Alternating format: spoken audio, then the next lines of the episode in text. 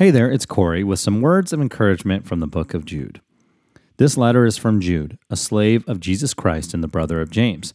I'm writing to all who have been called by God the Father, who loves you and keeps you safe in the care of Jesus Christ.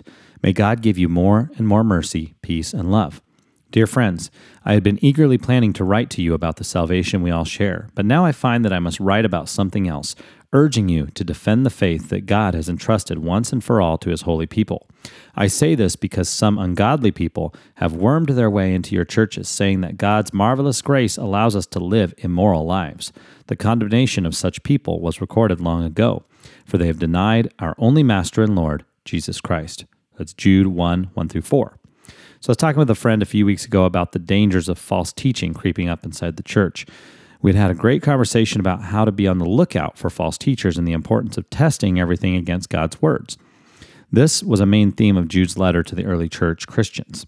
Jude stressed the vital importance of the relationship between true doctrine and true faith.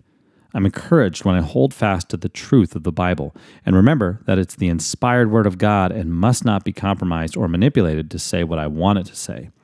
I think I'll spend some more time today diving into God's Word by reading the rest of Jude's letter. Will you join me? Have a blessed day.